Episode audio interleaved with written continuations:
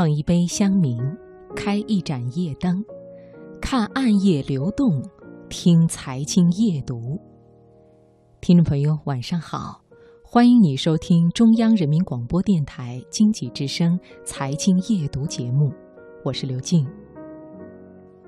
股神巴菲特从二零零零年起，每年会拍卖一次与他共享午餐的机会，这就是大家熟知的巴菲特午餐。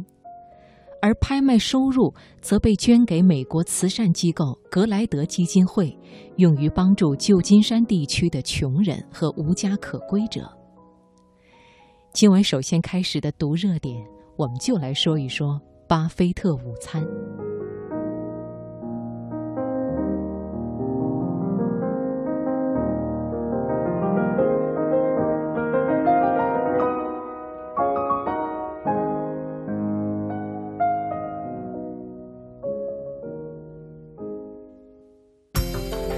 生活的脉搏，读出热点的精华，读热点。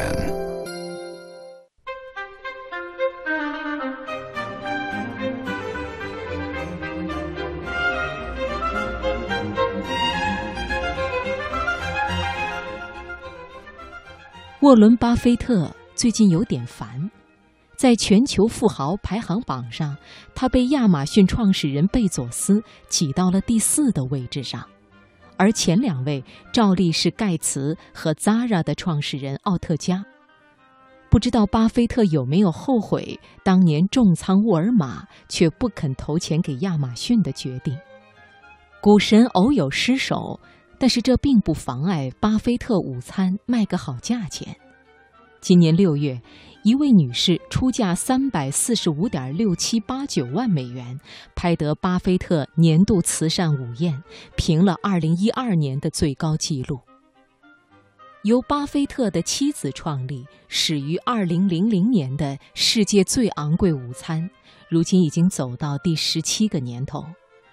午餐头三年的价格最高也只有区区二点五万美元。从二零零三年起，这个网上开拍的互联网加饭局价格可谓是节节攀升。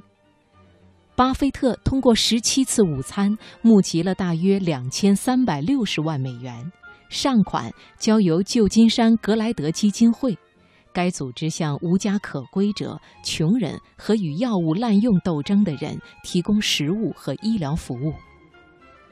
与巴菲特共进午餐是一种怎样的体验呢？显然，出天价竞逐饭局坐席的人，并不只是为了去吃牛排、喝可乐。据说，巴菲特对就餐时的话题不设限制，你敢问他就敢答，但是只有一个禁忌，那就是不透露自己下一步的投资选择。截至目前，有三位中国人曾经得到过巴菲特面授机宜的机会。在话题不设限的饭局上，他们究竟聊了些什么呢？二零零六年，步步高董事长段永平以六十二点零一万美元中标巴菲特午餐，但是他声称并非出于问计需要，而是出于捧场的原因。段永平向媒体介绍。他与巴菲特这一顿饭吃了三个钟头，聊到了包括投资、慈善、高尔夫、桥牌，甚至女朋友在内的各种问题。想必就餐气氛是极为和谐的。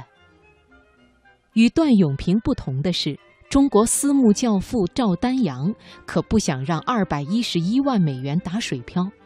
有备而来的他带了两个问题来赴宴，一是。自己想好了，但是还没敢下重手投资的领域，赵丹阳想求巴菲特亲口确认。二是社会上流传着很多巴菲特说，究竟是真是假？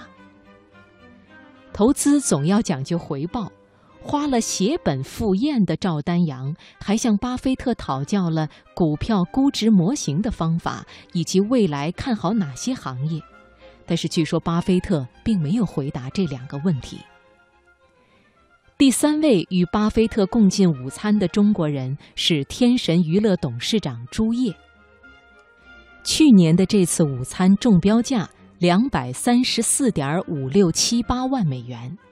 有媒体报道，朱叶问巴菲特的第一个问题是：“我不会炒股，请教教我怎么炒股。”不曾想，巴菲特竟然回答：“我也不会炒股。”当然，年龄隔了四十多岁的这对差辈人还聊了聊诸如小孩教育、合作伙伴、公司管理、公司价值等问题，但也都是泛泛而谈。说到这儿，大家可能不免要问：全球最贵饭局的这张饭票到底值不值？我想，对冲基金经理泰德·维施勒一定觉得值。因为他曾经两次中标巴菲特午餐，在第二顿午餐结束时，巴菲特向他提供了一个职位，并且将让他接手公司一部分投资职责。不过这事儿还真是可遇不可求。巴菲特说：“不期待通过午餐拍卖找到另一位新雇员。”